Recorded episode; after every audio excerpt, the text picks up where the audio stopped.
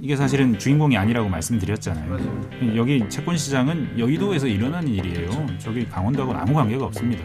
근데 여기서 일이 일어났는데 그 일이 저기 강원도지사라는 전혀 모르는 사람 때문에 이런 사람들을 보통 씬스틸러라고 하죠. 그래서 아.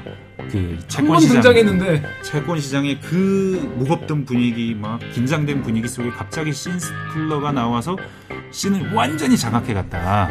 쓸 수 있겠다. 그러고 나서 하는 말이 조금 미안하죠. 다 이거 재밌다. 댓글 읽어주는 기레기 아니 아, 네.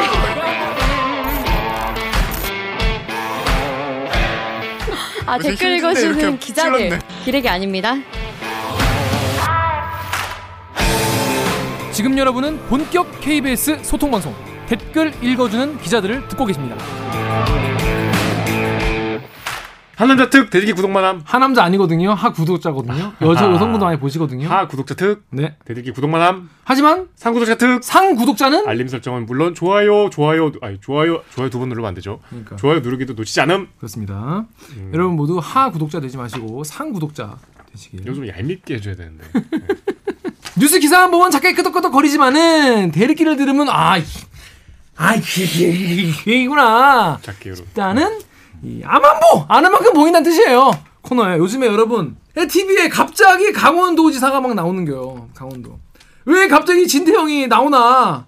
진왜 왜 자꾸 나오나 모르는 분이 많이 계속 계속 건데 아뭐 뭔 발언을 했더니 채권 시장이 출렁했다 뭐 이런 얘기. 했잖아요. 제가 경제 모른다는 그 오해를 불식시키지 않았습니까 그때? 불식됐습니까? 저 왜 나왔죠? 그냥 있는 대로 을풍겨. 아니 읽지는 않았어요. 있는 대로 얘기하지 그럼. 자, 그래서 여러분 이게 지금 근데 그뿐이 아니라 그게 이제 일파 만파 일파 만파 계속 지금 퍼지고 한국 경제에 계속 영향을 주고 그리고 알고 보니 진짜 우리 경제가 이렇게 답이 없나? 지금 흥국생명은 또 뭐요? 뭐가 자꾸 터져? 펑펑펑. 그리고 지금 불안해하시는 분들은 옛날에 뭐 리안 버러드 사태가 오는 거 아니냐 뭐 IMF가 오는 거 아니냐 어? 임진왜란 터지는 거 아니냐 이런 걱정들을 많이 하세요 그래서 돈맥 경화 어떤 일인지 이 뭐 콜옵션이란 거 뭐고 채권은 뭐고 내가 내가 몰라서 모셨습니다.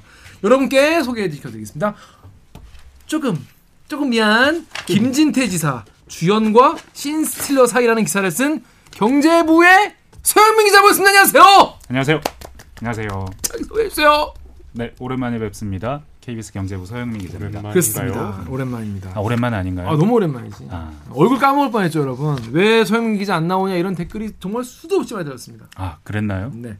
감사합니다. 네. 없어. 자 그런데 이 여러분이 지금 이 김진태가 뭐라고 해서 이렇게 된 거 다 이렇게 된 거 아니냐 뭐 이런 얘기 어디서 들으셨을 거고 역시 뭐 안 돼 안 돼 뭐 그게 있- 있었을 텐데 이게 어 우리 젠가 같은 걸 하면은 젠가 아시죠 이 블럭 쌓기돌이 거기서 이게 단단하면은 빼도 안 무너지거든요 근데 뭔가 이제 그 전부터 뭐가 있었으니까 이제 문제가 됐겠죠 자 이게 어떤 일인지 왜 이런 일이 있었는지 정말 좀 정말 통시적으로 이렇게 한번 쭉쭉 한번 어떤 일이 있었던 건지 설명을 한번 들을 시간을 제가 마련했습니다. 일단 제가 김진태 지사가 발언한 그 시점부터 얘기를 해볼게요. 엠팍 댓글 읽어주시겠습니까? 구덩살님이 김진태 레고랜드 사태 좀 좀 미안하다네요. 태평스럽네요. 그 이제 외국에 있다가 이제 들어오면 공항에서 한 얘기죠. 공항에서 기자들이 어, 본인이 말한 것 때문에 지금 난리가 난리가 났쇼 난리가 났어 어떻게 생각합니까? 그러니까 아, 좀, 미안합니다 이렇게 얘기를 했어요. 자 김진태 지사가 왜 사과하게 됐는지 무슨 말을 했는지 간단하게 모르시는 분도 계실 테니까 설명 좀 네. 해주시죠. 간단하게 설명하면 이해 이해하기 네. 쉽게 레고랜드를 만드는데 음. 강원도가 직접적으로 보증을 선 회사가 2천억 원을 빌렸어요. 이, 2천억 네, 이 돈은 단기채로 빌렸기 때문에 단기 뭐, 채권 네, 한 석 달마다 한 번씩 돌아가면서 계속 롤오버로 계속 다시 갚아 나가야 되는 돈이기 때문에 계속 그 갚아 나가겠다고만 하면 됩니다. 계속 음. 아니면 그냥 완전히 이 돈을 상환하든지 누구한테 빌려요? 기업어음입니다. 어음. 기업어음이고 예, CP라고 부르는데 ABCP라고 해요. Asset Backed Commercial Paper. 음. 어, 뭐 그러니까 어음인데 음. 자산 유동화 어음이다. 음. asset backed는 무슨 말이냐면 아 너무 콩글리시 같나? 그러니까 자산이 기초가 된 음. 기업 어음이라는 겁니다. 어떤 거냐면 예, 보통은 부동산 담보 대출은 담보가 뭡니까? 집, 땅. 집이잖아요. 네. 눈에 보이잖아요. 저게 그쵸, 얼마인지 알잖아요. 그쵸, 그쵸, 그쵸. 그러니까 그거. 담보로 돈을 빌리면 그거 담보로 몇 퍼센트 그거 담보 비율을 몇 40%. 퍼센트로 하고 뭐 그렇게 돈을 빌린다. 그러면 은행에서 돈을 빌립니다. 그렇죠, 그렇죠. 근데 지금 이 레고랜드 강원도 개발공사는 중도 개발공사입니다. 음. 아, 그 매출 채권 혹은 미래에 생길 수 있는 어떤 시설. 입장료를 우리가 돈 벌 거고 네. 시설을 지을 거니까. 네. 그러니까 이게 완공되고 나면 그때 빌릴 수 있잖아. 근데 그거 먼저 빌리자는 거야. 그 그런 거예요. 그럼 이 정주영 회장이 네.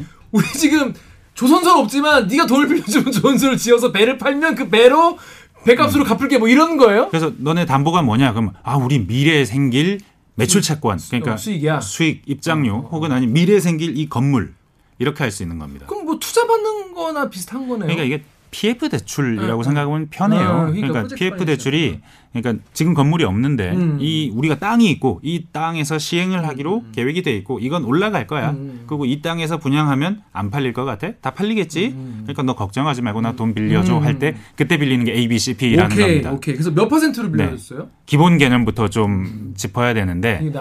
네, 이게 지금 은행에서 빌리는 돈은 그냥 은행이 예금한 사람의 돈을 은행이 중간에 있으면서 빌려주는 겁니다. 그렇죠, 그렇죠, 그렇죠. 실제로는 예금한 사람한테 돈을 빌리는 거지만 돈놀이, 돈놀이. 이 사람이 돈을 빌리는 주체는 은행이에요. 그렇죠, 그렇죠. 은행한테 빌리는 것처럼 보이지만 그렇죠. 예금자가 빌려주는 그렇죠, 겁니다. 그렇죠. 근데 이 회사채 시장은. 돈을 빌려주는 사람한테 회사가 직접 빌리는 겁니다. 음. 그러니까 빌리는 빌려주는 사람은 이 채권을 사는 사람이에요. 채권을 사 회사채를 네. 사는 사람. 네, 사는 사람이에요. 이 보통 은행은 이거 안 음. 삽니다. 왜냐하면 은행은 자기 자본 비율 규제도 받고 음. PF 대출이라는 거는 현재 자산이 없는 실질적인 자산, 부동산은 음. 없는 상태에서 미래에 생길 것을 가정하는 거기 때문에 이건 위험이 있어요. 음, 근데 은행은 수 이런 위험한 투자 못 하게 돼 있습니다. 아. 기억나시겠지만 저축은행 사태 네. 그게 PF 대출에 돈막 빌려줬다가 어. 그 돈이 뻥 하고 터졌기 때문에 못 받아서 네. 여기 터지고 여기 터지고 다 터지니까 어. 저축은행들이 부실. 예금자한테 저축은행도 약간 은행과 같은 거죠. 그렇죠. 이쪽에서 돈을 빌려서 이쪽에 줬는데 너무 많은 PF 대출이 뻥 터지니까 못 갚으니까. 예금자에게 줄 수가 없는. 그렇죠. 그래서 예금하신 분들이 막 저축은행 앞에 줄 서고 뱅크런. 어, 나 5천만 원 넘게 넣었는데 어, 어, 떡하냐 어, 어. 5천만 원까지는 줬거든요. 어, 어, 어, 어. 근데 5천만 원 넘게 넣으면 어떡하냐 이렇게 난리 났던 게 저축은행 어, 사태예요. 어. 그것도 PF 대출 사태입니다. 근데 그 뒤로 이 PF 대출 시장이 어떻게 됐냐면 음. 이 어음 시장이 됐습니다. 그러니까 누구에게서 예금자에게서 돈을 빌려서 주는 형태가 아니고 음. 직접 자금을 조달하는 회사채. 네. 아. 회사채, 어음, 단기 자금. 음. 어음이라고 하면 그냥 단기 자금이라고 생각하시면 보통 석 달짜리. 음. 석 달짜리 계속 돌리는 시장으로 석 가면 됩니다. 달마다 그러면 뭐 원금 다 갖고 다시 빌리고 그런 건 아닐 거 아니에요. 그냥 연장하는 건가요? 그러면? 계속 연장하는 연장. 거죠. 이거 어, 어. 빌려서 이거 상환하는데 상환하기 전에 아니면 직후에 이 돈이 들어오고 이 돈이 들어오면 이 돈을 갚고 계속 그렇게 돌리는 거예요. 왜냐하면 단기채라는 거는 사실 저 회사가 석 달 만에 부도가 나겠어. 그러니까. 예. 그러니까 아, 적당히 되겠지. 아니면 조금 정보가 있으면 아 저거 괜찮은 사업이야. 석 달인데 저거 이자도 많이 쳐주고 좋아. 몇 저거 프로쯤 해요? 넣으면 돼. 아 다 달라요. 음. 지금 제일 마지막에 그 둔촌 주공이 예, 예. 그 빌린 돈 음. 이게 레고랜드 때문에 둔촌 주공 넘어간다 그런 얘기 들어보셨을 거예요. 그러고 나서 난리가 나고 나서 정부가 개입해서 음. 이걸 돈을 돌려줬는데 그때 빌린 이율이 12%쯤 된답니다. 어따 좋다. 네. 할만하다.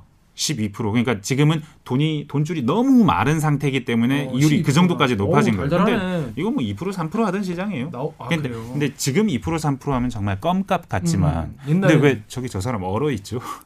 아 너무 아는 얘기 하니까 지루해서. 아이 뭐 하나도 못 알아듣고 아 여기까지는 아는 아. 얘기잖아. 그때 우리 다 했잖아. 3개월의 확정 이자를 받을 수 있다는 건 음, 매우 좋은 것이고 특히 이게 잘 돌아가던 시장이 어디였는지 한번 생각해 보세요. 1년, 2년 전이에요. 그때 주택담보대출이 아, 우리가 3%. 빌리는 돈이 2% 이하로 내려갔을 때도 3% 있습니다. 말했어요. 그러니까 가장 싸게 빌리신 분들은 1.9 몇 퍼센트, 8 몇 퍼센트에서도 빌리신 분이 있어요. 빌려주는 돈이 그런데 고정 한 20년 했으면 예. 진짜. 근데 이 CP 시장에서 뭐 2% 3%에 돌아도 어 뭐 괜찮지. 바로 돈이 들어오니까 네, 석달 네, 지나면 네, 돈이 네. 들어오니까 하고 여기에 이 시장이 뭐 원래는 저축은행을 통해서 예금자의 돈을 빌리던 이 그쵸, 그쵸. PF 대출 시장이 지금 이제 채권 시장, 채권. 단기 채권 시장에서 돌아가고 있는 겁니다. 상황이 바뀌었어요. 왜냐하면 건전성 규제도 까다로워지고 한 번 그런 일을 겪으니까 저축은행들한테 함부로 그런 거 못하게 하고 뭐 그렇게 까다롭게 했으니까 리스크를 지려면 투자 네. 니들이 직접 져라. 남의 그- 돈으로 하지 음. 말고. 자 그런데 저 그냥 궁금한 채권은 어디 가서 네. 사서 팔아요? 궁금하던데 누가 그러니까 사본 적 없으니까. 그러니까 이건 개인들이 사- 참여하는 시장이 아닙니다. 음. 개인들이 참여하는 시장이 아니고 기관들이 주로 참여해요. 기관 그러니까 여기서 기관들은 다양한 기관들이 있는데 증권사, 보험사, 뭐 저축은행도 일부 삽니다. 음. 자기가 살 수 있는 범위 안에서. 근데 문제는 이 시장이 음. 그 지난 한 2년 동안 부동산 시장이 어땠는지 한번 생각해 보세요. 그냥 뭐 어디든 분양만 하면 다 팔렸잖아요. 너무 좋았지 뭐 그때. 그러니까 2, 3년도 아니고 3, 4년으로 봐도 될 거고. 근데 여튼 전 세계적으로 유동성이 공급되면서 이게 다 부동산 시장에 가서 부동산 시장이 뻥뻥뻥 터지니까 계속해서 돈을 벌고 돈을 버니까 누구나 다 부동산 시장으로 가는 겁니다. 그래서 돈 한 푼 없는 사람들이 어우 나 저기 땅 있는 땅 땅 주인들하고 계약해서 저기 아파트 지을 거야라고 프로젝트 하나 가져와서 돈을 땡기기가 너무 쉬워졌어요. 너무 쉬워져서 너도 나도 여기저기 전국 우후죽순 PF 대출로 집을 짓고 집을 지니까 PF 대출 시장이 엄청 커졌죠. 뭐두 배, 세 배 막 이렇게 커졌는데 이 시장에서 돈을 엄청 벌었어요. 어, 지난 2, 3년간. 그 단적으로 설명드리면 작년에 중소형 증권사들 포함해서 증권사들이 증권사들이 성과급을 얼마를 줬냐면 네. 내 사촌이 아니면 내 친구가 작년에 성과급으로 2억 원을 받았다는데 이거 사실인가요? 좋겠다. 그, 그 밑에 막 사실인가요? 뭐 하면서 뭐 난리가 났어요. 근데 실제로 그랬어요. 어. 그러니까 성과급이 작년 그 워낙에 증권사들이 돈을 많이 벌어서 2,400% 성과급을 준 데가 있어요. 삼성전자가 아닙니다. 1,000%는 기본이고 2.4%라니요. 네. 연봉의 2.4배를 준 데도 있는 거예요. 그러니까 여기서 돈이 너무 많이 나니까 주체할 수가 없어서 성과급으로 다 나눠줬는데 그 돈이 어마어마했어. 이 돈이 다 어디서 왔느냐? 뭐 동서학 개미들이 사고 판 것도 있겠지. 네. 근데 그거 수수료 얼마 안 되잖아요. 그렇죠. 네. 다 여기 PF 대출 오. 시장에서 돈을 번 겁니다. 여기에다가 그 채권을 사주면서 음. 아니면 발행할 때 뒤에 보증을 서주면서 음, 음. 수수료를 받아 챙기면서 어. 돈을 엄청 벌었어요. 아, 특히 증권사가 어. 보험사도 벌었고 어. 제2저축은행도 벌었고 음. 여러 곳에서 돈을 많이 벌어갔는데 자 이제 지금 이 지금 이 2022년 음. 9월 10월로 어, 돌아오는 행- 겁니다. 행복했던 시기네요 그때는. 행복했던 시기가 행복, 있었고 해피, 해피. 올 초부터 계속 금리가 올랐어요. 자 금리가 이- 여기서 음. 변한 건 금리 네. 밖에 없는 거죠. 긴축. 긴축. 그래서 지금 지금 각국 정부가 하고 있는 일이 뭔가요? 너무 인플레 물가가 방지. 올랐으니 어, 어.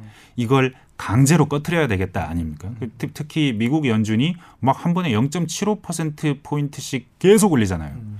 75bp씩 올린단 말이에요, 금리를. 그래서 지금 3% 넘어버렸어요. 또 조절을 안 하고 있어. 제로였는데 네. 순식간에 그렇게 뛰니까 이건 사실 신호거든요. 지금부터 시장에서 돈을 걷어들인다. 어, 지금부터 시장을 강제로 내가 꺼트리겠다. 음, 아껴 써라. 뭐부터 꺼지겠습니까? 부동산부터 꺼지는 겁니다. 음, 음. 어디에 시장에 돈이 많이 들어왔고 어디서 돈 잔치가 벌어졌느냐? 음. 부동산 전 시장이거든요. 우리나라는 우리나라는 특히. 전 세계적으로 그랬고 우리나라는 이 부동산을 담보로 한 그 프로젝트 파이낸싱에 돈을 몰빵하고 자금을 조달한 원천이 어디였느냐? 여기가 단기 채권 시장입니다. 채권 시장. 네. 그래서 올 초부터 압력이 계속 세졌고 뭐 ABCP 가격이 계속 그 표시 이율이 계속 높아지고 가격이 떨어지는 거죠. 네, 그러니까 그렇죠. 표시율이 계속 높아지고 돈 빌리기는 점점 어려워지고 음. 이제 증권사들은 걱정하기 시작하죠. 아씨 이거 이러다가 이거 안 돌아가면 어떡하지? 다음에 이게 7% 8% 이율을 주는데도 이거 사겠다는 사람이 어- 없으면 어떡하지? 말씀드렸지만 단기채는 석 달에 한 번씩 돌아가야 돼요. 사- 석 달에 한 번씩 계속 돌아가야 네. 되는데 이게 네. 사람들이 돈이 없으면 또 기관이 또 돈이 없으면 음. 그러니까 왜냐하면 금리가 올라가니까 네. 돈이 돈이 없고 돈이 없어서 이 채권을 내가 안 사기로 결정을 하면 금리 그러니까 채권이 이자를 더 높여도 아- 안 팔리고 그러면 돈을 못 구해서 프로젝트가 꽉 날 수 있는 이 금융 위기의 그 메커니즘 똑같은 겁니다. 정말 활황이다가 돈이 막 엄청 엄청 돌다가 갑자기 금리가 막 올라가면 돈을 빌릴 수 없는 사람들 레버리지를 내, 기관들이 돈이 많지 않아요. 직접 투자를 한다고 그랬잖아요. 직접 투자라는 건 돈이 있어야 하는 건데 이 돈이 자기가 100이 있으면 300, 400 막 레버리지 내서 투자해요 그래서 영국 연금도 음. 얼마 전에 영국이 난리가 났을 때 그때도 연금 연금도 레버리지를 너무 많이 내 가지고 이거 완전 마진콜에 몰리니까 그러니까 이거 지금 안 갚으면 완전 통째로 다 반대 매매 당하는 상황이 되니까 막 집어 던졌던 영국 연금도 완전 난리가 났었죠. 그 정도로 좋을 때 막 돈을 막 뿌려놨다가 지금 이제 난리가 날 것 같은 상황으로 가는 거예요. 난리가 나진 않았습니다. 난리가 날 것 같은 상황으로 가고 다들 안 사겠다. 못 사겠는데 금리가 비싼데 아니면 아, 저게 상환이 될까? 나 저거 잘 모르겠어. 왜냐하면 단기채 시장은 장기채 시장은 1년, 5년, 10년짜리는 저 그 발행할 때 수요 조사를 해요. 내이 우리 기업의 재무 상황이 이렇습니다라고 공개도 하고 이건 기업의 실체가 있는 상태에서 장기 채권을 빌려주는 거죠. 장기는 몇 년 정도예요? 장기는 보통 뭐 1년 이상을 장기라고 하는데 보통 3년, 5년, 10년 뭐 이 정도 됩니다. 근데 이 시장과 다르게 단기 채권 시장, 어음 시장은 우리가 이런 거 발행해요. 뭐 이런 프로젝트 있으니까 하세요 하고 수요 조사도 안 하고 그냥 기업 공개되는 수준도 굉장히 적습니다. 그러니까 정보가 적은 상태에서 사는 거예요. 왜냐하면 석 달 안에 돌리니까 그렇지. 석 달 안에 뭐 큰일 나겠어. 큰일 나겠어. 그럼 지금 다들 하는데 이거 안 하면 나만 바보 되는데. 저기는 성과급 올해 1억 받는다는데 나 2천만 원도 못 주는데. 다들 하니까 하는 거예요. 뭐 금융시장 그렇게 돌아갑니다. 근데 지금 그 상황이 완전 거꾸로 왔으니까 아, 큰일 난데 큰일 난데 큰일 난데 걱정하는 거예요. 다들 기관들은 레버리지 투자하고 정보도 많고 그래서 이 시장이 계속 못 가. 계속 폭탄 돌리기. 모래성 같은 아. 거다. 폭탄 돌리기. 폭탄 돌리기라는 생각들을 여기 참여자들은 이런 상황은 늘 합니다. 그 조심하고 있다가 가만히 지켜봅니다. 어디가 먼저 망해도 먼저 망하는 데가 분명히 나와요. 이렇게 시장이 긴축되면 결국은 망하는 상황으로 갑니다. 어딘가가. 그 상황으로 갈까봐 조심 조심 조심 조심 하고 있었던 거예요. 여의도에서는. 근데 사실 여의도에서 무슨 일이 일어난 게 아니에요. 자, 그래서 이게 제 생각에 3개월이면은 네. 뭐 3개월이면 뭐 부담 없이 한번 투자했다가 뭐 3% 4% 이자를 투자를 하고 석 달 정도면 그냥 에이 뭔 일 나겠어 하고 기다릴 법도 한데 네. 근데 내 돈은 1원도 소중합니다. 1원도 소중한데 네. 근데 어딘가 지금 터질 분위기 터진다는 거는 네. 돈을 못 돌려줘서 이제 잡 나, 나자빠지는 나자빠지는 어음이 나온다. 어디선가 나올 거다. 혹은 그 돈을 못 돌리니까 보증을 섰거나 아니면은 이걸 많이 가지고 있는 증권사, 보험사 아니면 뭐 저축은행 중에 탈나는 데가 나온다. 음, 아 그렇지 그렇지 또 어. 들고 내릴 또 문제 네. 수 있으니까 다들 걱정하고 있는 거예요. 그렇지. 근데- 부동산 시장이 꺼질수록 금리가 올라갈수록 그런 걱정은 점점 커지는데 지금 올해는 굉장히 유례 없이 빠른 속도로 금리가 올랐고 몇 달 만에 엄청 많이 올랐어. 부동산 가격 떨어지는 속도도 유례 없죠 지금. 맞아요. 근데 사실 거래 자체가 씨가 말랐다고 맞아요. 그러잖아요. 맞아요. 서울시 정보광장 통계를 보면 지난달에 한 300건 거래가 됐답니다. 음. 근데 300건 거래는 집계 사상 없는 일이에요. 어. 사실 600건도 그전 한 두세 달 동안 600건 거래가 됐었는데 월간 음. 그것도 없는 일인데 300건. 그럼 이번 달은 어떻게 되지? 지금 거래가 없는 상황에서 급 급 급 급매물만 팔리는 상황이었거든요. 음. 어, 얼마나 걱정이 되겠어. 이런 상황에 내가 저기 서울도 아니고 저기 뭐 수도권 아니면 지방에 짓는 아파트에다가 A, B, C, P를 사놨어. 이렇게 돈을 어 넣어놨어. 어 이거 돌아가나? 미분양 나면 돌아가나? 어떡하지? 이제 미분양 날 가능성이 높겠는데 어, 어, 이제부터 옥석 가리기 해야 되는 거예요. 어. 가만히 쳐다보고 있었던 상황에 그러고 있는 상황에 네이버의 BHMJ 땡땡님이 어쨌든 김진태가 말 한마디로 경제 위기 앞당긴 거 사실 아니냐 이런 말을 했어요. 뭐냐면 김진태 지사가 강원도가 보증 부담에서 음. 벗어나는 것이 목적이다 이런 식으로 으로 레고랜드 관련해서 이제 네, 회생? 음. 신청을 한다. 워크아웃 하겠다는 거예요. 저 회사를 워크아웃해서 그러니까 김진태 지사의 지금 이 금융시장 상황과 다 떠나서 음, 음. 김진태 월드 이제 막 들어섰어요. 그렇죠. 이제 막 강원도지사가 됐어요. 그렇죠. 그렇죠. 그렇죠. 그래서 전임 도지사가 한 일 중에 음. 잘못됐다 싶은 그래서 도민들의 호응을 받을 수 있겠다 싶은 도정을 하나 해야 돼요. 음, 음. 쇼윙을 해야 돼요. 쇼윙을 하나 해야 되는데 레고랜드가 음. 딱 보이는 거예요. 음. 저 구조가 물론 레고랜드가 생겨서 강원도에 이익이 떨어지면 좋지만 음. 레고랜드라는 사업 구조가 보니까 너무 레고랜드라는 그 다국적 기업에 음. 많이 내줬어. 음. 그리고 많이. 어, 그러고 아무리 뭐 수익이 나도 음. 에, 증도개발공사에 떨어진 돈은 거의 없어. 음. 근데 채권은 아, 그 빚은 2천억 원이야. 음. 이건 갚아야 돼. 근데 사실 이 구조가 레고랜드라는 거대한 테마파크를 유치하기 위해서 강원도가 무리를 한 측면이 있을 거예요. 음, 아 근데 레고랜드 유니버셜 스튜디오 이런 게 그냥 들어옵니까? 그렇죠. 그래서 그때 당시에는 그랬을 텐데 당시에 김진태 지사가 의원 시절에 아니면 뭐 여기 강원 도정에 참견할 시절에 음, 음. 레고랜드 유치 못하면 어떻게 될지 너네 각오하라고 난리를 피기도 했었어요. 네, 레고랜드 꼭 제1 유치해야. 된다고. 네. 그랬는데 이제 도정이 바뀌고 나니 음, 이게 양 측면이 있는 겁니다.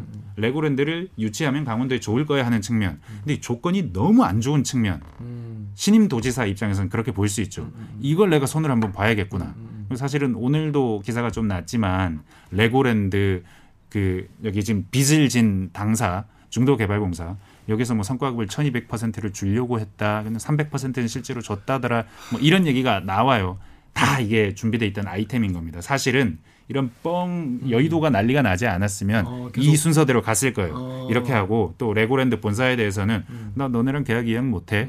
그럼 또 스포트라이트를 받겠죠. 그렇죠, 그렇죠. 근데 사실 이게 법적으로 이행을 안 하면 안 되는 거로 돼 있는데도 인기가 좀. showing을 하면서 음, 도정에 동력을 가져오면서 김진태의 존재감도 부각하고 음. 그래가면서 뭐 중도개발공사 부실한데 이렇게 막 성과급도 줘가고 이거 문제 있는 거야 하고 이렇게 밟아가려고 했던 거예요. 음. 아, 그림이 네. 있었는데. 그림이 있었어요. 이게 사실은 이재명 way였습니다. 어. 성남시장 시절에 음. 모라토리엄 음. 선언하고 음. 그때 주목을 좀 받았죠. 음. 약간 뭐 그런 걸 기대했을 그래, 거예요. 벤치마킹을 네. 좀한 거일 수도 네. 있겠네요. 뭐 TPO가 너무 안잘 맞았다. 안. 정말 때와 장소를 가려야 한다. 가장 하지 않아야 될 상황에 네. 여의도에서 증권가에서 흉흉한 소문이 돌고 있다는 걸 아셨어야 되는데. 아 근데 이분이 지금 정무위원회 의원 시절에 정무위원회 위원이었어요. 그럼 아셔야 돼. 정무위원회가 금감원이죠. 금융감독원 금융위원회를 피감기관으로 둔좀 아셔 아, 아는 분도 많이 계시지 않았을까? 이거는 음. 그 부지사가 주도적으로 했다면서요. 하지만. 김진태가 콜을 당연히 음. 했기 때문에 가는 거죠. 이건 그 김진태도 뭐 이런 상황을 아예 모르고 이러진 않겠 설마. 아니 그러니까 김진태는 강원도 춘천시 음. 도정을 이끄는 그치. 음. 그 집무실 안에 있었지 여의도와 연결되어 있다 이런 생각은 꿈에도 못했다라고 음. 봐야 합니다. 그러니까 이런 일이 생길 줄 이. 알았으면 그러니까 공항에서도 말했잖아요. 아 내가 이럴 줄 알았겠으면. 그- 그러니까 막 좀 미안은 하죠. 뭐 그런 거 아닙니까? 그 사과하려고 빨리 들어온 거고 그때 음. 깜짝 놀래서 아이쿠 이러면 안 되는데. 하루 빨리 들어오라 그랬더니 예정일보다 하루 빨리 들어왔어. 진짜 하루. 어 진짜로. 이 분들이 진짜 그것도 잘 이해 못하실 것 같아. 그래서 들어와서 6일에 일요일에 국민의힘 의원들한테 뭐라고 했냐 그 문자를 보냈는데 제가 레고랜드발 금융위기에 장본인한테 몰리고 있다. 음. 몰리기 아니라 본인이 맞으신 것 같은데. 일단 하지만 저는 강원도가 보증 채무를 이행하지 않겠다고 말한 적은 한 번도 없다. 제 억울함을 푸는 것도 그렇지만 대한민국 금융시장이 이렇게 마녀 사장으로 흘러가서 앞으로 더 큰 위기가 올수 있다. 이렇게 억울함을 호소하셨어요. 이 마녀 사냥이라고 말한 게 너무 루머가 많다는 얘기 아닙니까? 그렇죠. 금융 시장은 불안하다 싶으면 어마어마한 루머가 이렇게 막팍 순간적으로 퍼져요. 왜냐하면 루머가 지배하는 시장이죠. 여기는 그러니까 증권사들 계속 말씀을 드리자면 이 증권사들이 투자하는데 레버리지 빚을 많이 낸 증권사들 그러니까 100을 가지고 있으면 200, 300을 투자한다고 했는데 그렇기 때문에 얘들은 굉장히 그 정보에 신경 씁니다. 그렇죠, 그렇죠. 기관이니까 기본적으로 정보가 많아요. 민, 민감하고 네. 그리고 거액을 투자한 곳이 한두 곳이 아니기 때문에 집단적으로 귀를 쫑긋하고 있는 애들입니다. 근데 이 집단적으로 귀를 쫑긋하고 있는 애들이 여기 사고 날 텐데 사고 날 텐데 막 신경 쓰고 있는데 갑자기 강원도에서 빚을 안 갚겠대. 그러니까 어저 뭐지? 처음엔 저 뭐지? 그러니까 처음 아 이거 큰일 났다 반응이 즉각적으로 오지 않았을 겁니다. 저거 뭐지? 어 저 이상한데? 뭔 소리지? 저거 2천억 안 갚겠다는 얘기인가? 오, 뭐 이런 의아함 이런 차원이었다가 이게 실제로 어음이 잘 안 돌아가는 상황과 결부가 되면서 어이구 강원도가 A인데 강원도가 넘어갈지도 모른대라고 당연히 생각할 수 있죠 누군가. 누군가 생각한 사람이 강원도가 이런 이런 이유로 넘어갈 수 있어 많아. 뭐 이렇게 던질 수도 있고 아니면 리포트를 쓸 수도 있는 거죠. 강원도만 이런 게 아니야. 음, 지방자치단체들은 다 이래라고 쓸 수도 있는 거죠. 쓸 수도 있는 거죠. 찌라시를, 루머를. 그렇죠. 근데 금융시장은 그런 루머들을 너무 많이 필요로 합니다. 특히 무너질 것 같은 순간은 내 돈은 1원도 소중한데 음. 지금 지금 이, 수- 이 시장에서 승자와 패자는 어떻게 결정되냐면 이건 분명히 터져. 분명히 누군가는 손해를 봐라고 정해져 있는 시장이에요. 음. 부동산 시장이 그렇죠. 꺼지고 있기 때문에. 그렇기 때문에 지금 중요한 건 스피드. 음. 무슨 일이 생겼다고 했을 때 빨리. 가장 먼저 돈을 뺄 수 있어야 돼요. 가장 먼저 내가 가진 채권을 딴 놈한테 팔아야 돼. 음. 이걸 빵원에 만- 빵원 만드는 것보다는 50원이라도 받는 게 아, 낫는 거예요. 들고 있다 네. 괜히 바보 되는 거보다. 그러니까 순간적으로 채권 가격이 확 떨어집니다. 음. 그러니까 여튼 이 정보에 귀를 기울이고 있는 상황에서 강원도에서 그런 일종의 떡수가 음. 나왔으니 사람들이 상황이 이상하게 돌아가니까 그러고 둔촌주공이 돈을 못 빌렸어요. 대한민국에서 최대어라고 하는 둔촌주공이 돈을 돌리질 못했어. 전단체를 어음으로 바꾸려고 했는데 못 바꾼 거예요. 오, 이거 정말 무슨 일이 일어난다는 분위기가 생길 수밖에 없고 온갖 종류의 카더라들이 막 떠들 수밖에 없고 이 상황을 가만히 내버려 뒀으면 10월 23일 날인가 우리나라의 금융계 수장들은 다 모여서 회의를 해서 50조 네. 만들겠다고 했잖아요. 일요일 날. 일요일 날 다 끌려 나왔어.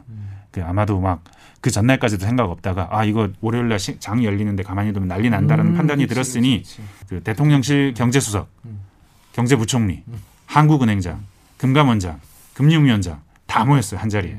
다 모이는 그림 쉽지 않습니다. 음. 그렇죠. 그래서 그 그림 보니까 무슨 이게 금융위기가 났을 때나 보일 법한 진짜. 그림이에요. 그러니까 이 대- 다섯 사람이 딱 서가지고 우리가 50조 원을 조달해서 금융시장에 유동성을 공급해서 원활하게 돌아가게 하겠습니다라고 발표를 했어요. 정말 이건 그런 이벤트는 비기벤. 그 사람들이 정말 하고 싶지 않은 이벤트예요. 근데 이렇게 안 하면 안 될 것 같아서 그런 거예요.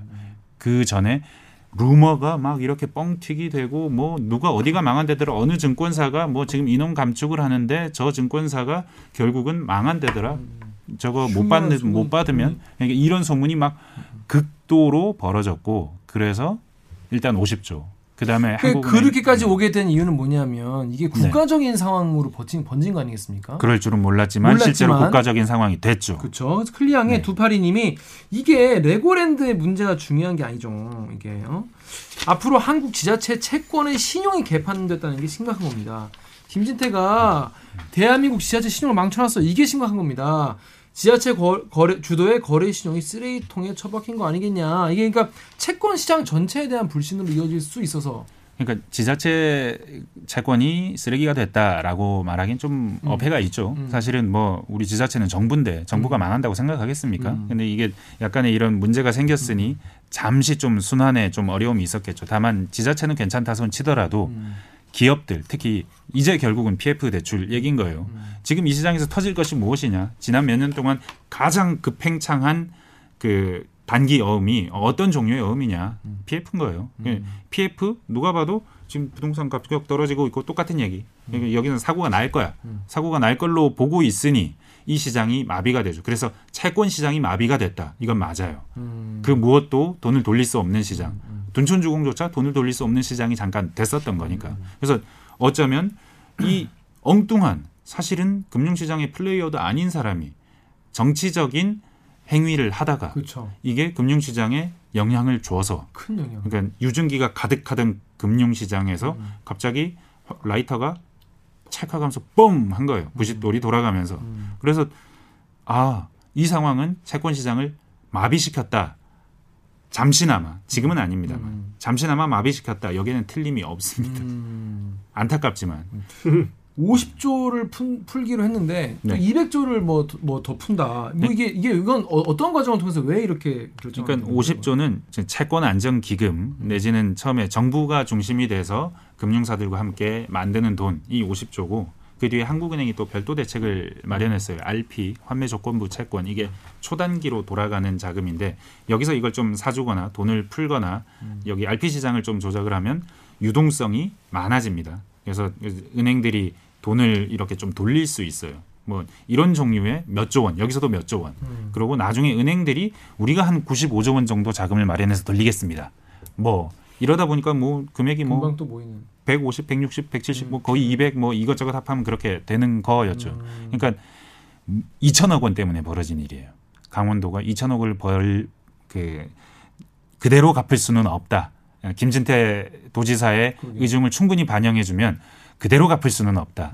안 갚겠다는 얘기는 아니다. 음, 근데 그러니까. 그런 얘기를 함으로써 200조가 필요해졌고 왜냐하면 금융시장은 말했지만 내돈 이론도 소중한 시장이고 불안이 확. 누구보다 내가 먼저 빨리 내 돈을 회수해야 된다는 생각으로 이렇게 하지 않으면 잠재울 수 없다. 음. 일단은 다 잠재우기 위해서 다 사주는.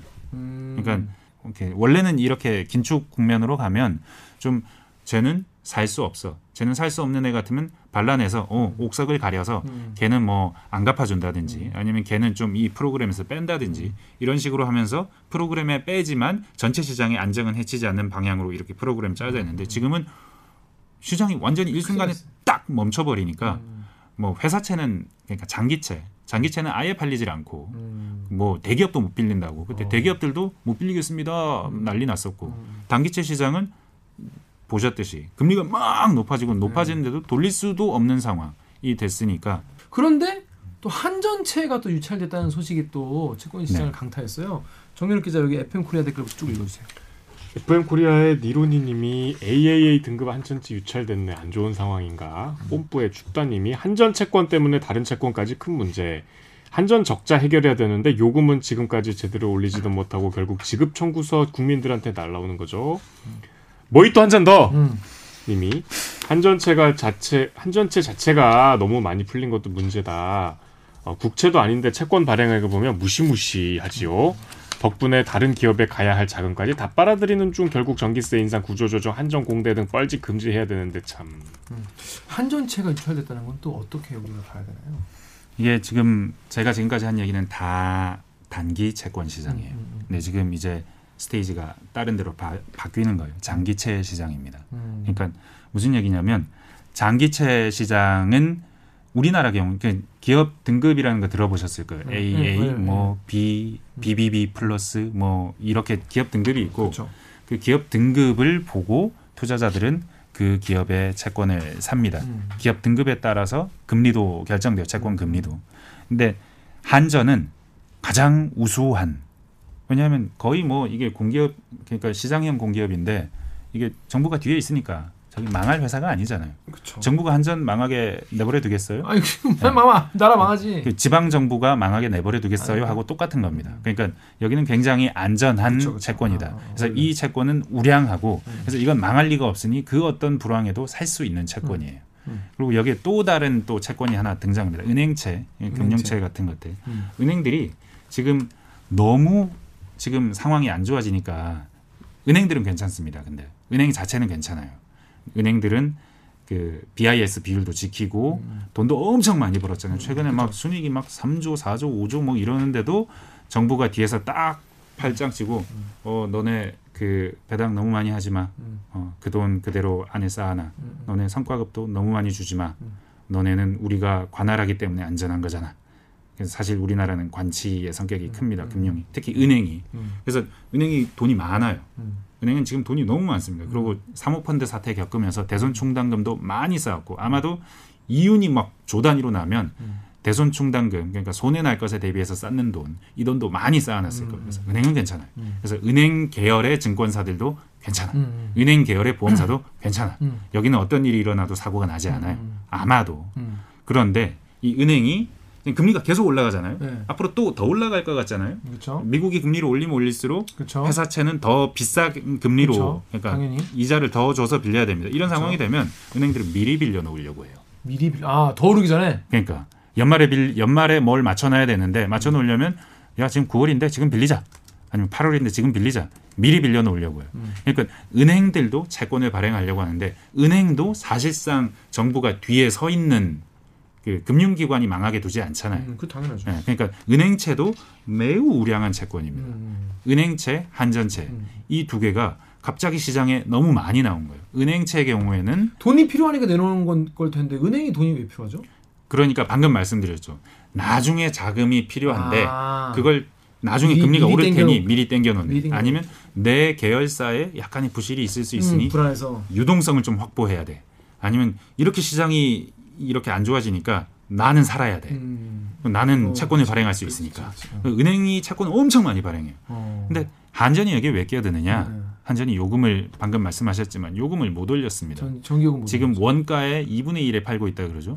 원가의 2분의 1. 그러니까 그러니까 그 자기가 전력을 사오는 전력을 한전도 사옵니다. 뭐 발전사에서 사오는 가격에 훨씬 못 미치는 가격에 팔고 있어요. 왜냐하면 그 전기요금이 우리나라 물가 측정하는 CPI 소비자 물가에서 굉장히 비중이 큽니다. 그러니까 전기요금이 올라가면 우리나라 물가가 네. 확 올라가는 거죠. 네, 그래서 그게 무서우니 그 자체가 올라가면 물가가 확 튀기도 하고 전기요금이 오르면 돈가스 집이 돈가스 100원이라도 올리지 않겠어요? 어, 안 너무 많이 오르면. 전기 많이 쓰는 곳은 근데 가스 요금도 올라요. 가스공사도 사실은 마찬가지인데 덩치가 작기 때문에 그렇게 주목을 받지 않는 겁니다. 한전은 손해가 지금 20조, 30조 이런 음. 아, 얘기합니다. 30조 얘기. 올해. 그럼 그 손해가 난다는 건 방금 말씀드렸지만 원가 이하라는 거예요. 그러니까 전기를 사오는데 드는 돈을 요금을 받아서는 해결할 수가 없어요. 음. 그러면 어떻게 하겠습니까? 빚을 내야죠. 빚을 내는데 어떻게 내겠습니까? 한전채라는 채권을 채권으로. 겁니다. 어. 그러니까 한전도 수십 조의 적자가 나니 수십 조의 돈을 아니 근데 빌리면 그. 갚아야 할 거 아니야 채권. 네. 예. 근데 그 돈이 계속 적자 나는데 그거 갚을 수가 있나? 그거 계속 돌리는 겁니다. 아. 음, 계속 돌리면서 윗돌 빼서 아랫돌 개고 아랫돌 네. 빼서 윗돌 개고 하는 게. 아. 그리고 방금 말씀드린 이 시장은 단기채가 아닙니다. 장기채입니다. 아. 장기채니까 최소 1년 아니면 뭐 5년짜리 뭐 다음 정권에서 어떻게 네. 해주겠지 뭐 이런 거. 네. 근데 이렇게 빌려서 돌려놓는 겁니다. 네, 돌려놓는데 근데 유가가 떨어지면 한전이 이익이 나는 시점이 있겠죠. 음. 그때부터 돈을 받으면 된다. 음. 그 이익이 나는 것으로 이렇게 좀 하고 음. 완충을 하는. 음. 그러니까 사실은 이건 어떤 의미에서는 좋은 거예요. 지금 영국은 전기요금이 1년에 500, 600 낸대잖아요. 지금 평균적인 600만 원? 가구가. 600만 원. 네, 평균적인 1년에 가구가. 600만 원? 네. 천만 원 낸다 뭐 이런 얘기도 나와요 내년에. 한 달에 전기요금 막, 네. 막 8, 80만 원, 100만 원 네. 하는 게요. 독일도 그렇습니다. 네. 유럽은 지금 난립니다. 난리죠 지금. 근데 그게 다 사실은 민영 전력 회사들에 기반한 시스템이기 때문에 시장 가격이 그대로 전기요금으로 반영되기 때문이에요. 와. 근데 우리는 정부가 딱 틀어막고 있는 거죠. 한전 네. 올리지 마. 올리지 마. 아 너네 10원 올려야 된다고? 1원만 올려. 음. 그걸 지금 올해 한 세 번 네 번 한 거예요. 그러니까 한전은 계속 돈을 빌려야 되고. 그러니까 한전과 은행에 돈 빌리는 수요가 회사채 시장을 가득 채운 거예요. 큰 그 플레이어 두 개가 장기채 시장을 이렇게 딱 가로막고 있으니까 음. 우리나라 대기업조차 돈을 못 빌리는 겁니다. 안전하다고 그렇게 평가받는 한전채도 유찰하겠다는 거예요. 그랬는데 네. 지금 상황은 한전채마저 잘 안 팔리는 상황으로 왔다는 겁니다. 그러니까 수요 조사를 해서 이 한전채를 팔려고 시장에 내놓으려고 했는데 생각했던 만큼 다 안 팔린 거예요. 음. 그러니까 한전채도 살 수 없을 만큼 시장에 돈의 씨가 마른 상황. 음. 그러니까 그 전까지 그러니까 이 유증기가 자욱하다던 상황은 그 장기채 시장에서는 아무도 돈을 못 빌려. 한전은행 말고는. 음. 그리고 단기채 시장에서는 계속 금리는 올라가. 계속 누군가가 터질 거야. 걱정하는. 그러니까 쌍방향에서 유증기가 피었었고 지금 그 뉴스는 최근 뉴스잖아요. 음. 이건 그때 상황은 아니에요. 근데 지금 막 돈을 풀었다. 50조 200조 풀어서 시장을 안정화했다. 이제 돈이 돌아간다라고 하는데도 한전채가 잘 안 팔리는 겁니다. 이 시장에 돈이 너무 없다 지금 돈을 돌려서 급한 상황은 막았다는데 그럼에도 불구하고 장기채 시장에서 한전조차 돈을 못 빌릴 정도다. 이런 상황이 조금 더 길어지면 진짜 네. 하나 둘 기업들이 되게 힘들어지겠는데? 아니 너무 왜냐면 너무 충격적으로 말할 수 없으니까 마, 마, 마음을 좀 경제 용어 좀. 섞어서 있어 보이게 말하면 안 돼요? 되게 자, 힘들어지게. 자빠지겠는데? 그런 찌라시도 많이 돌았습니다. 대기업 어디 대기업이 결국 어떻게 어떻게 어떻게 돼서 이 기업이 지금까지 버틸 수 있는 자금은 얼마, 필요한 자금은 얼마, 뭐 이런 식으로. 근데 그런 소문이 돌면 더 못 빌리잖아. 그래서 그런데 더 투자 안 할 거 아니야. 그 형제 기업한테 빌린 겁니다. 그 주식도 네. 주가도 떨어질 거 아니야. 그럼 주, 주주들도 불안해가지고 주식도 팔 거고. 그런 상황이 발생하려는 찰나에 어. 정부에서 돈을 엄청 뿌렸죠. 빠밤. 그러니까 정부가 뿌린 돈은 아니에요, 사실은. 음. 그러니까 이게 뭐 금융기관들이 돈을 모아서 이 돈을 가지고 돌리고 이러다 우리 다 죽어. 네, 네. 사실은 세금 들어간 돈은 크지 않을 겁니다. 그 200조 안에. 예, 예. 근데 그럼에도 불구하고 결국 정부가 나서야 되고 납세자의 세금이 들어가야 되고 그리고 사실은 이 상황이 되면서 우리나라 경제가 만약에 뻥 터지면 어떡하냐라는 걱정. 그러니까 왜냐하면 이 그 루머의 소용돌이 음. 그리고 걱정의 소용돌이를 잠재우지 않으면 안 되는데 2천억 원 때문에 생긴 소용돌이이지만 200조 정도를 넣어야 안심하는 거예요. 와. 얼마나 비용이 큽니까? 그러네. 네. 내가 본의 아니게 그렇게 됐다. 아, 맞죠. 본의 아니게 그렇게 된 거 맞죠. 근데 미안하다. 아, 미안한 것도 맞죠. 근데 좀 미안하다. 아, very 미안해야 네. 사실은 제가 이 기사를 쓸 때도 그냥 아, 강원도가 참 참 큰일을 하나 했다. 아유, 큰일. 조심해야겠거니 하는데 근데 그 공항에서 기자회견을 쭉 봤는데 근데 뭐 계속 설명을 하고 뭐 계속 그 김진태 지사가 원래는 굉장히 언론에 호전적으로도 음, 나오고 맞아요, 맞아요. 세게 말씀도 많이 하시는 분이에요. 맞아요. 근데 그날은 정말 하루 일찍 베트남에서 와서 음. 정말 조심조심해 가면서 언어 가려가면서 네, 죄송하다고 했고 미안하다고 했고 아 미안하죠 좀 미안하죠 계속 그렇게 조심조심 말하는데 그 말하는 토가 근데 그 앞에 좀이라는 조금이라는 그 말이 걸려. 어색한 거예요 조금 미안하죠 음. 근데 이게 많이 미안하죠라고 말하는 것도 좀 이상하지만 음, 음, 음. 근데 미안합니다. 죄송합니다. 본의 아니게 됐습니다 였으면 그냥 뭐 별로 느낌이 없었을 텐데 좀 미안하죠라고 음, 하니까. 느낌이 확 오는 거예요. 어. 아 저거 멘트다. 음, 음. 사실은 실제로 전 언론이 그 그쵸. 조금 미안하다 내지는 좀 미안하다로 기사를 막 썼어요. 네, 네, 네. 그러니까. 이게 사실은 주인공이 아니라고 말씀드렸잖아요. 맞아요. 여기 채권 시장은 여의도에서 일어나는 일이에요. 그렇죠. 저기 강원도하고는 아무 관계가 없습니다. 근데 여기서 일이 일어났는데 그 일이 저기 강원도지사라는 전혀 모르는 사람 전혀. 때문이에요. 이런 사람들을 보통 신스틸러라고 신스틸러. 하죠. 그래서 아그한 채권 번 시장 등장했는데 채권 시장의 그 무겁던 분위기 막 긴장된 분위기 속에 갑자기 신스틸러가 나와서 씬을 완전히 장악해 갔다.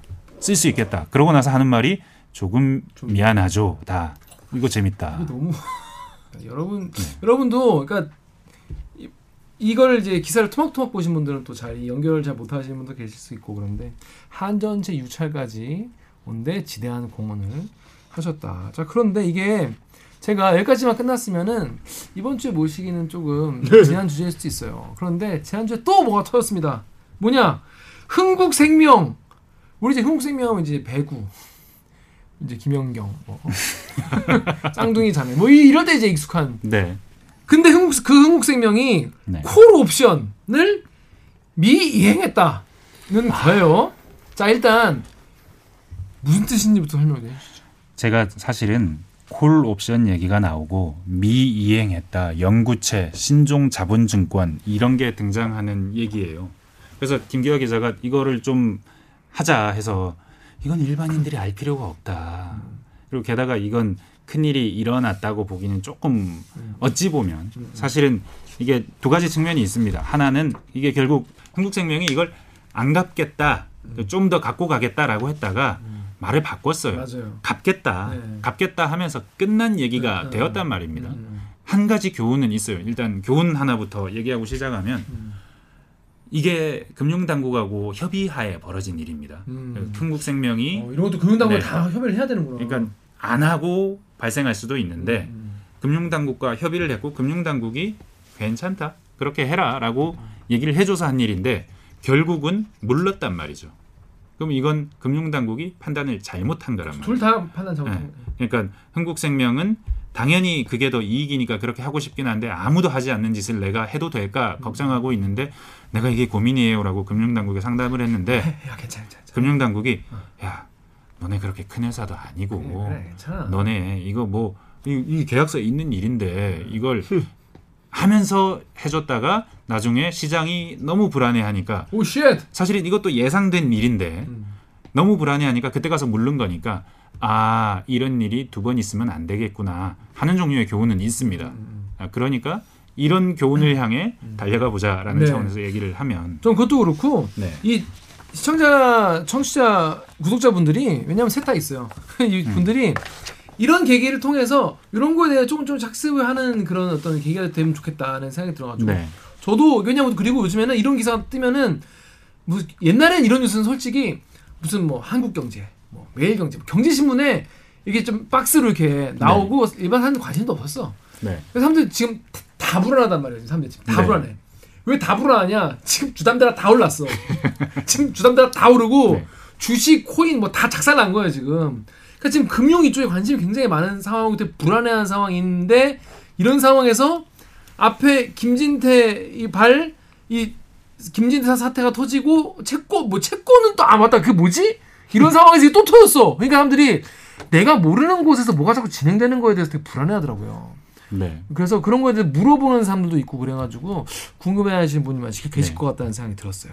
자 일단 그 네이버 댓글부터 정렬 좀. 네, 네이버의 익스 땡땡땡님이 어, 왜 영구채인데 5년 콜옵션 행사가 시장에서 일반적인 것이고 콜옵션 행사하지 않는 게 시장에 충격을 주는지에 대한 설명 서- 설명해달라는 얘기죠. 해주세요. 자 네. 일단 콜옵션부터 설명을 좀 네. 해주시죠. 콜 옵션은 일정 시점에 정해진 가격으로 살 수 있는 옵션입니다. 권리. 콜.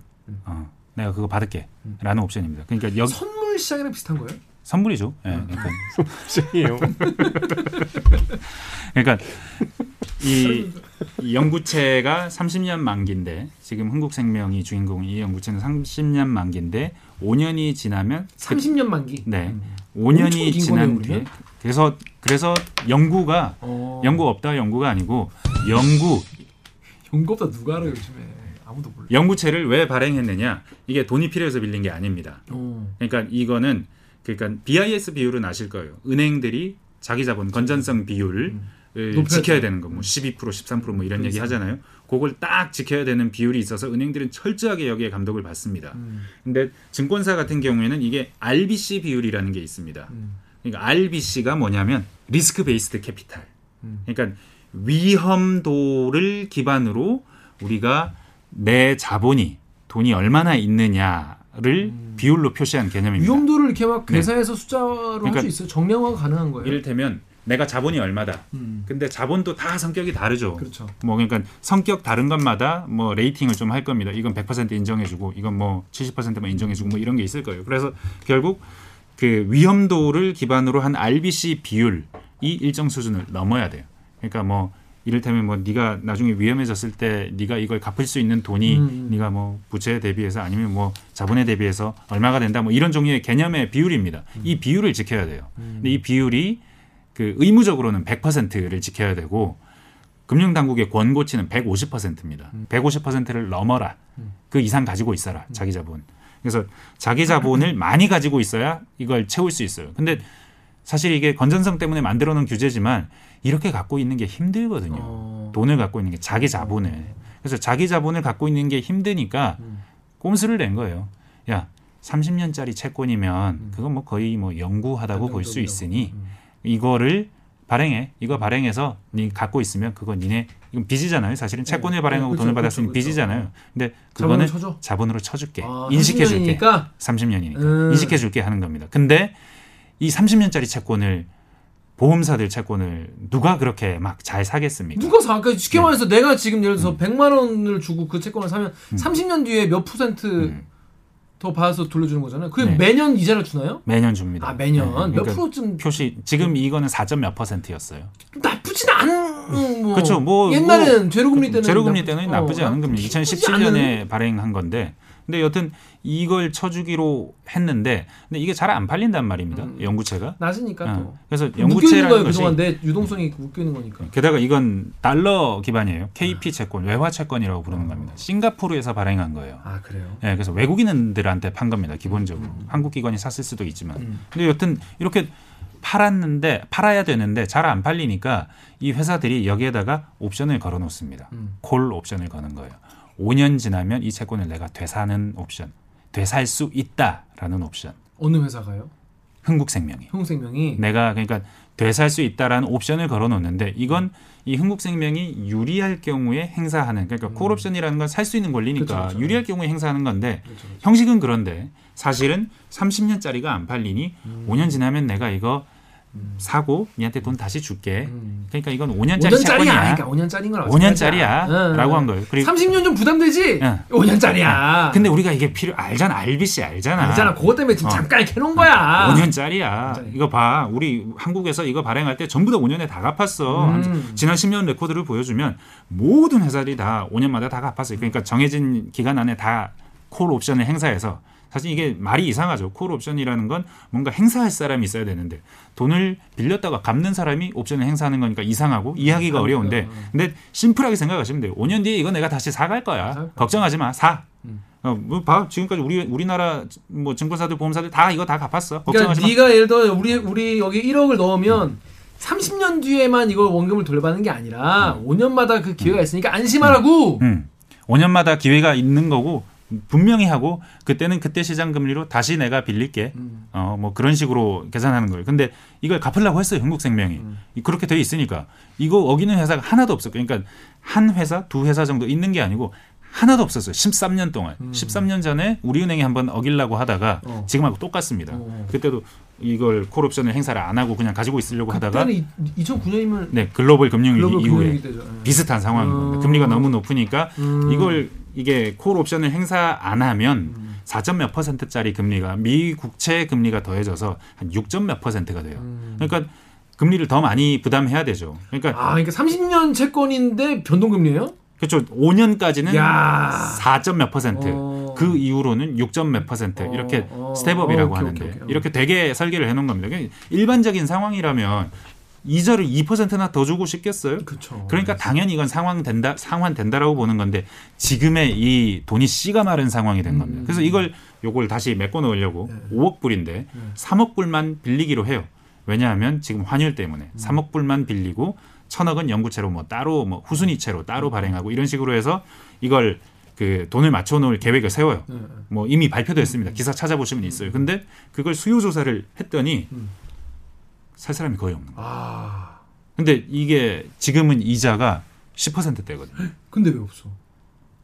시장에 돈이 마른 거예요. 야, 10% 이자를 준다는데 네. 안 사? 안 사. 야. 예, 그래서 돈을 빌릴 수 없는 상황 같은 거예요. 개인은 못 사? 난 난 못 사는겨?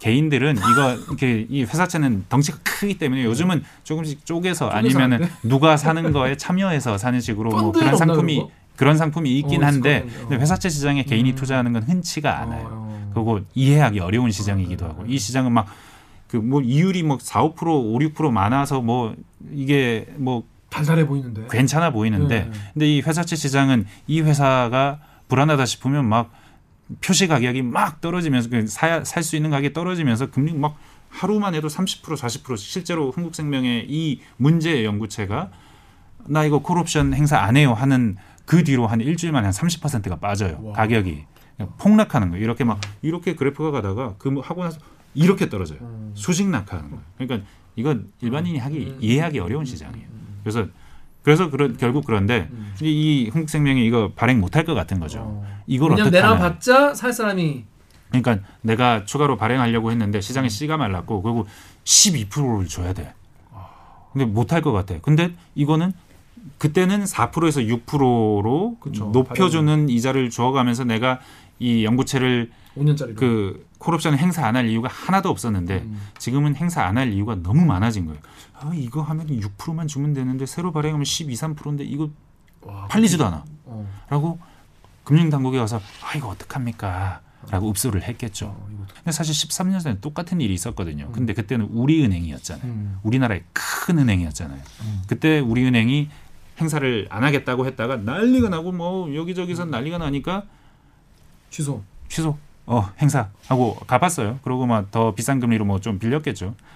근데 흥국생명은 중 중형 중형 생명보험사입니다. 그뭐 우리나라 비중이 크지도 않고 아주 큰 회사도 아니니까 아, 너 정도는 괜찮겠지라고 생각을 했던 것 같아요. 음. 지금 와서 돌이켜 보면 물어보진 않았습니다만 그런 식의 답변을 하기도 했고 중형이기 때문에 뭐 큰 문제 없지 않을까 생각했다라고 했는데 난리가 났던 겁니다. 그 말씀 말씀드렸듯 30%가 폭락을 하고 채권 가격이 그리고 외국에서 신호가 오고 S&P에서 사인을 주는 겁니다. 아, 한국의 외화 채권이 음. 저렇게 콜 옵션을 행사하는 식으로 시장의 신뢰를 저버렸습니다. 아, 행사 안 하는 식으로 그렇죠. 시장의 신뢰를 저버렸습니다. 한국의 연구체가 5년 만에 상환된다는 보장을 할 수 없게 됐습니다. 그러네요. 음. 그러니 앞으로 우리 어떻게 해야 할까요? 그럼 여기까지 다 팩트라서 뭐라고 할 수가 없네. 네. 어떻게 해야 될지는 말을 안 하죠. 근데 그 우리나라 금융시장 참여자들이 아 이렇게 되면 외화 채권은 당분간은 발행 못 합니다. 음. 우리는 이제 외화 채권 당분간은 스톱입니다. 올 스톱입니다. 다른 회사들 지금 보면 다른 큰 회사들이 내년 초에 많이 돌아옵니다. 이 똑같은 형식의 뭐 1조짜리도 있어요. 한화는 1조 정도 됩니다. 보니까 돈이 돌아와서 이걸 다시 또 그쵸. 돌려 막아 놔야 되는데 근데 이 작은 회사가 돈을 못 빌리는 건 큰 문제가 아니지만 큰 회사들이 이 돈을 못 빌리는 것 그것도 이 뭐 운영 자금도 아니고 그이 비율 맞춰 놓으려고 하는 건데 이걸 못 빌리게 되는 상황이 올 수도. 올 수도 있겠다는 그 아 내가 판단 착오였구나가 있었던 것 같아요. 그러니까 일주일 만에 엎었죠. 일주일도 안 돼서 엎었죠. 그래서 금융당국이 아 협의를 또 했고 음. 갚지 말라는 협의도 했는데 갚아야 될 것 같은 상황이 됐다는 협의도 했고 음. 그래서 갚기로 했다라고 어나운스를 그 안내를 먼저 주면서 한국생명이 어, 형 알았어. 좋댔어.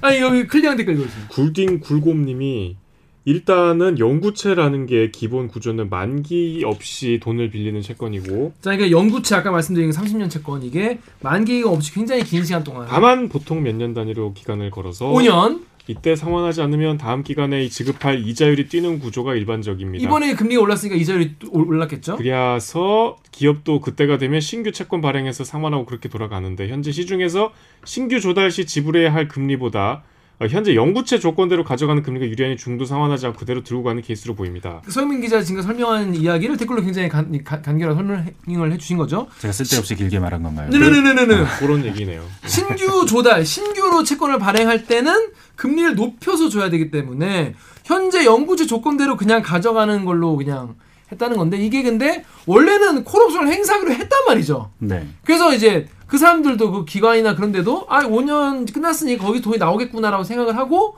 또 이제 그러면 아또 어, 뭐야 주택됐다 보다 좀더 갚아야겠구나 또 우리 애 뭐도 해줘야겠구나 이런 생각을 뭐 사실 얼마나 즐거웠겠어요. 이 그쵸. 돈이 돈 쓸- 5억 불이니까 굉장히 많은 돈이잖아요. 이 돈을 받아다가 이거 지금까지 4% 받았는데 지금 비슷한 거를 내가 다시 돈을 빌려주면 10%를 받는 거야.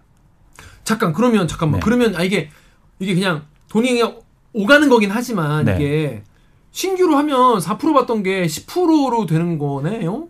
그러니까 그러니까 지금 흥국생명이 이걸 돌리는 돈을 3억 불을 외화채권을 또 발행하려고 했고 처음에 음. 근데 그거 금리가 10%가 넘었고 근데 그래도 조달이 잘 안 됐다는 거고 그러면 음. 채권 투자자 입장에서는 글로벌 투자자 입장에서는 내가 지금 여기서 돈을 받아다가 요걸 사면 내가 그러니까. 투자 기대 수익이 이 정도야라고 기대하고 있고 이게 반환이 안 될 거라고는 상상도 안 하고 그리고 그거에 있는데 따라서 자기 재무 계획을 네. 세워놨을 거 아니에요. 네. 근데 4% 대신 6%로 준다 그러네.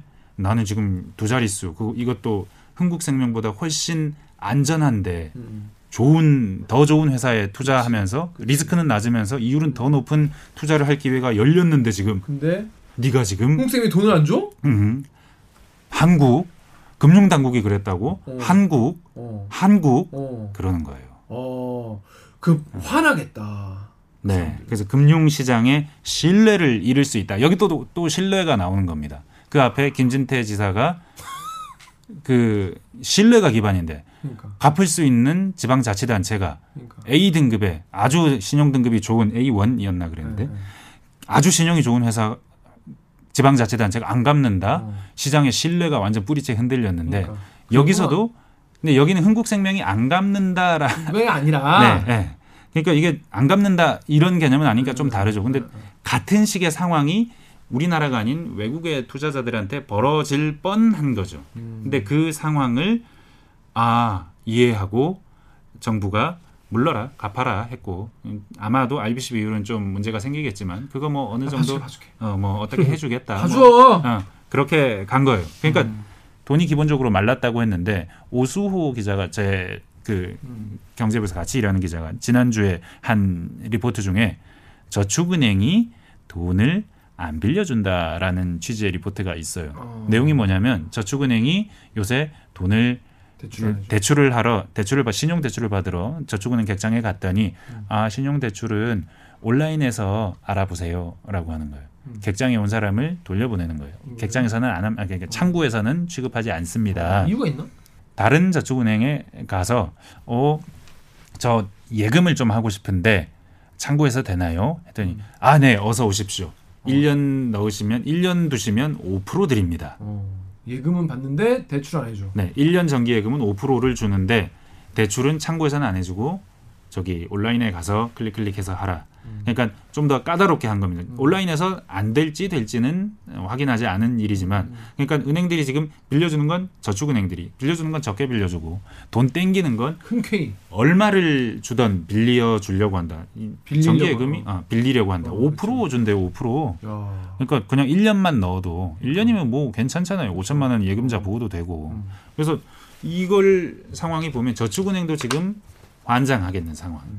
그래서 돈을 계속 끌어놔야 되겠는 상황. 앞으로 금리 더 올라갈 거니 음. 그때까지 내가 자금을 더 끌어놔야지. 최대한 다른 회사보다 0.1% 포인트라도 더 줘서. 그런데 이게 끝이 아니고 대부 업체들 대부 업체들은 최고 금리에서 빌려준다는 겁니다. 거의 20%. 오. 그러니까 원래 대출 대부 업체들은 최고 금리에서 빌려줘요. 최고면 네. 20%인가요? 네, 근데 그거보다 조금 낮은 금리에서 그렇겠죠. 빌려줬었어요. 네. 근데 지금은 이제 최고 금리 아니면 안 빌려준다 이겁니다. 음. 최고 금리도 대출은행 저 대부 업체들이 빌려주기 좀 꺼려진다면 이 가격도 적다고 생각한다. 왜냐하면 회사채 시장에서 십몇 프로에 지금 자금이 도는데 음. 내가 지금 조달 금리가 얼마인데 20% 받아가지고 대부 업체가 살아남아? 음. 라고 여겨진다면 대출을 아예 안 해줄 수도 있죠. 그럼 이 사람들은 어디 가는 장사를 뭘로 해요 그러면? 사채 그 비밀 사채 시장 혹은 오, shit. 암 사채 암시장. 시장. 어. 그러니까 그런 데까지 그 돈이 흘러 들어갈 수가 있는 건게 뭐 그런 시장이 있는 거죠. 뭐 오, 일수돈 shit. 여전히 있잖아요. 어, 뭐 그렇- 전부터 그렇죠. 여전히 붙어 있는 것도 있고. 어. 그러니까 이게 상황이 돈이 시중에 돈이 씨가 말라가는 상황이 PF 대출 여기 증권사 김진태가 보여줬어요. 음. 그리고 뭐 흥국생명도 지금 돈 못 구한대. 음. 못 구해서 당국이 그냥 그렇게 하라고 했대라고 그래요. 저축은행도 돈을 끌어들이려고 안달. 대부 업체들은 돈을 안 빌려주거나 최고 금리에 빌려주거나 음. 전체적으로 그림이 이해가 되죠. 쭉 보시면 음. 결국은 어디선가 사단이 날 겁니다. 계속 이렇게 금리가 올라가면 왜냐하면 이건 경기 긴축시키려고 경기를 cool down 시키려고 물가를 잡으려고 하는 일이기 때문에 가장 약한 가장 부실한 무언가는 청산이 될 수밖에 없어요.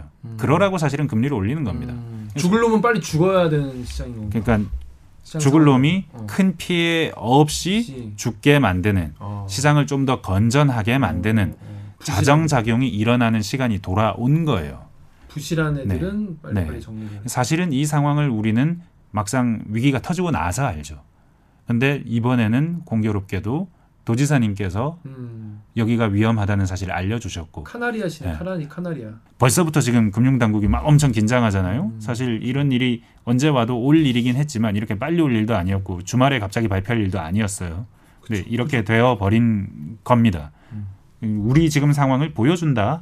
그 여러분들이 지금 보고 있다. 지금 당장 급한 불은 꺼졌다고들 거의 대부분의 사람들이 말하고 있는 상태긴 하다. 여기까지입니다. 근데 많은 분들이 IMF 때 그 기억 있잖아요. 다들 네. 어, 그때 얘기를 하면서 어, 아 근데 IMF랑은 지금 다르다. 우리가 외환 보유고가 엄청 많으니까 뭐 그런 일 없다. 이런 분들 네. 많이 계시고. 근데 지금 또뭐 홍생명 같은 경우에도 아유 금융당국이랑 다 그- 긴밀하게 얘기를 한 거니까 너무 걱정하지 마라 이렇게 얘기를 기사도 나오잖아요. 네.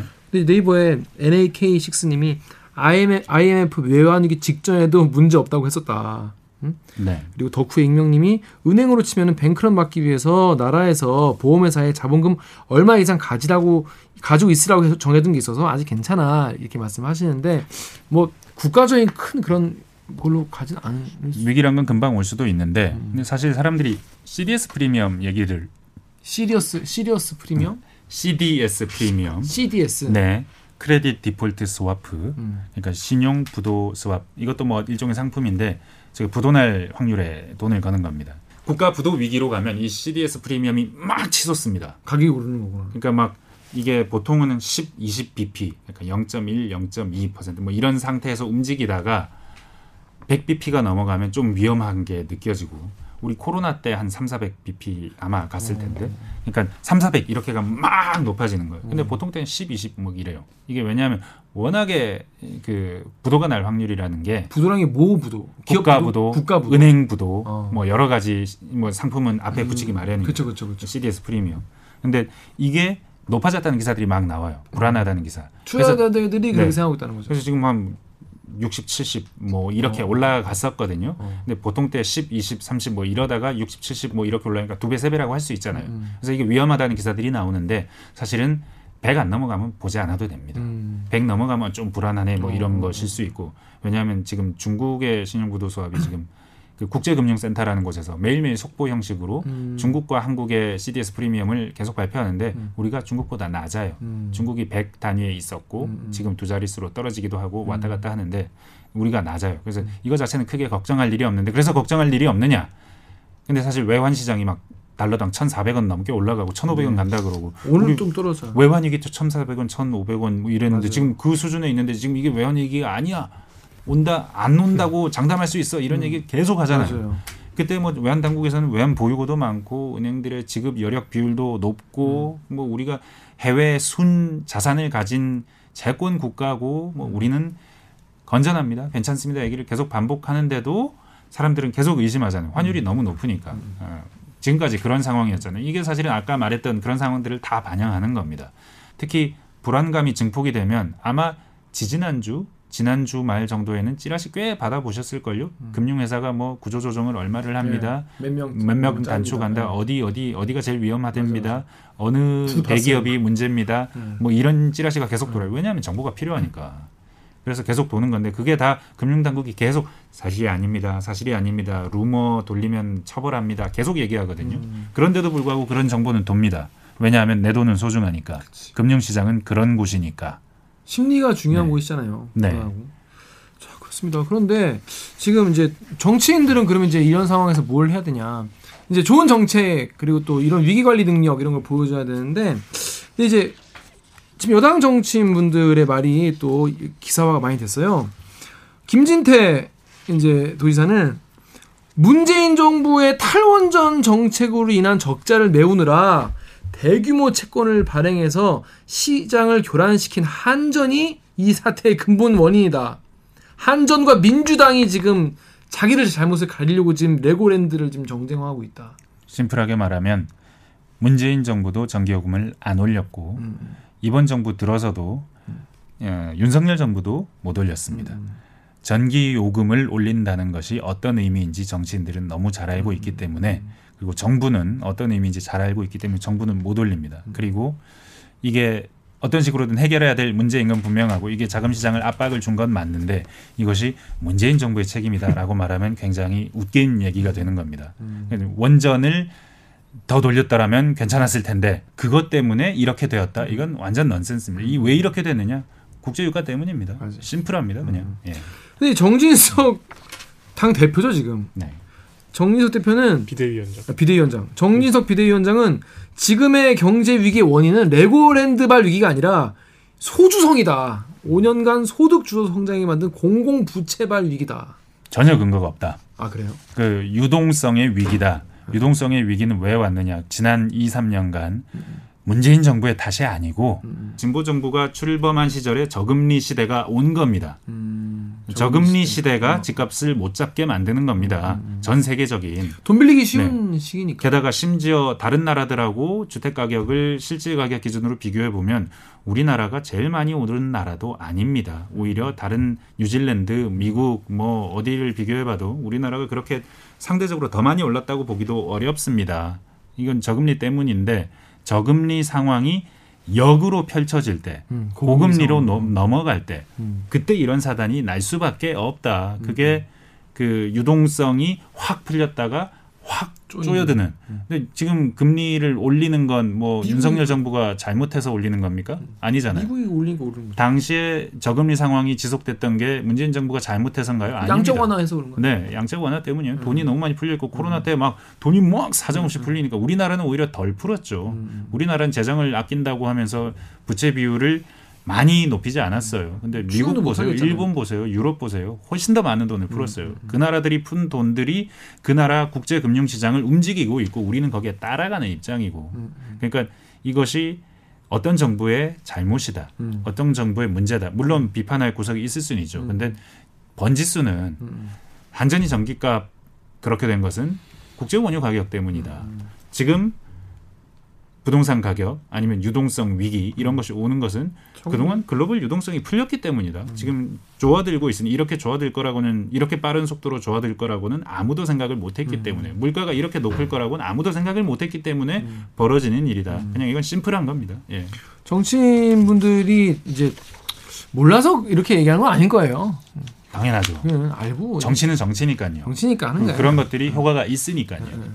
네. 또 댓글 보면은 뭐 어떤 포털을 다 가봐도 뭐, 뭐 자다 왜 남의 딸이 긁냐 이런 댓글이 많이 있더라고요. 네. 자 마지막으로 네.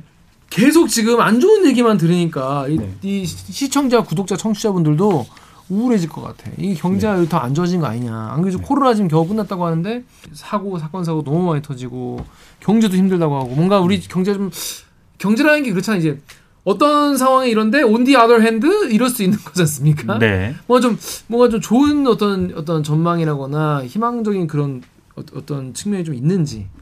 이걸 희망이라고 부를 수 있는지는 모르겠는데 이 방송이 나갈 쯤 어떻게 됐을지 모르겠는데 최근에 주식 시장이 좀 오르고 있습니다. 아 오르더라고. 네. 오늘도 올랐어. 환율도 많이 떨어졌습니다. 음, 오늘 1,300원대. 오늘 1,380원대까지 갔습니다. 지금 역외 시장에서는 좀 더 떨어졌더라고요. 근데 이게 왜 이러느냐? 이건 환율이 떨어지고 주가가 오르면 좋은 거잖아요. 음, 좋은 거죠. 근데 뭐 여러 가지 지금은 이제 벌어지고 있는 일이니 이게 이것 때문이다라고 확정해서 말할 수는 없습니다. 하나 미국의 물가가 이제 좀그 잡혔어.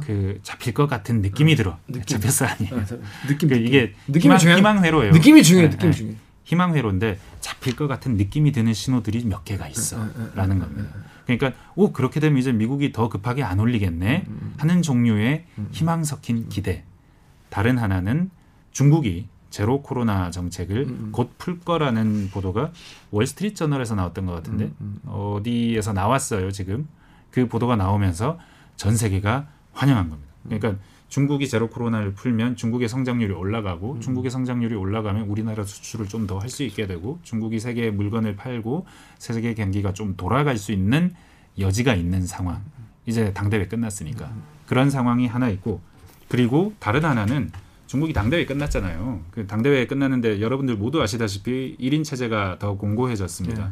그러면서 완전히 시진핑에서 모두가 시진핑의 사람들 올더 시진핑즈맨 음, 음, 이된 거예요. 음. 이 상황이 어떻게 되느냐?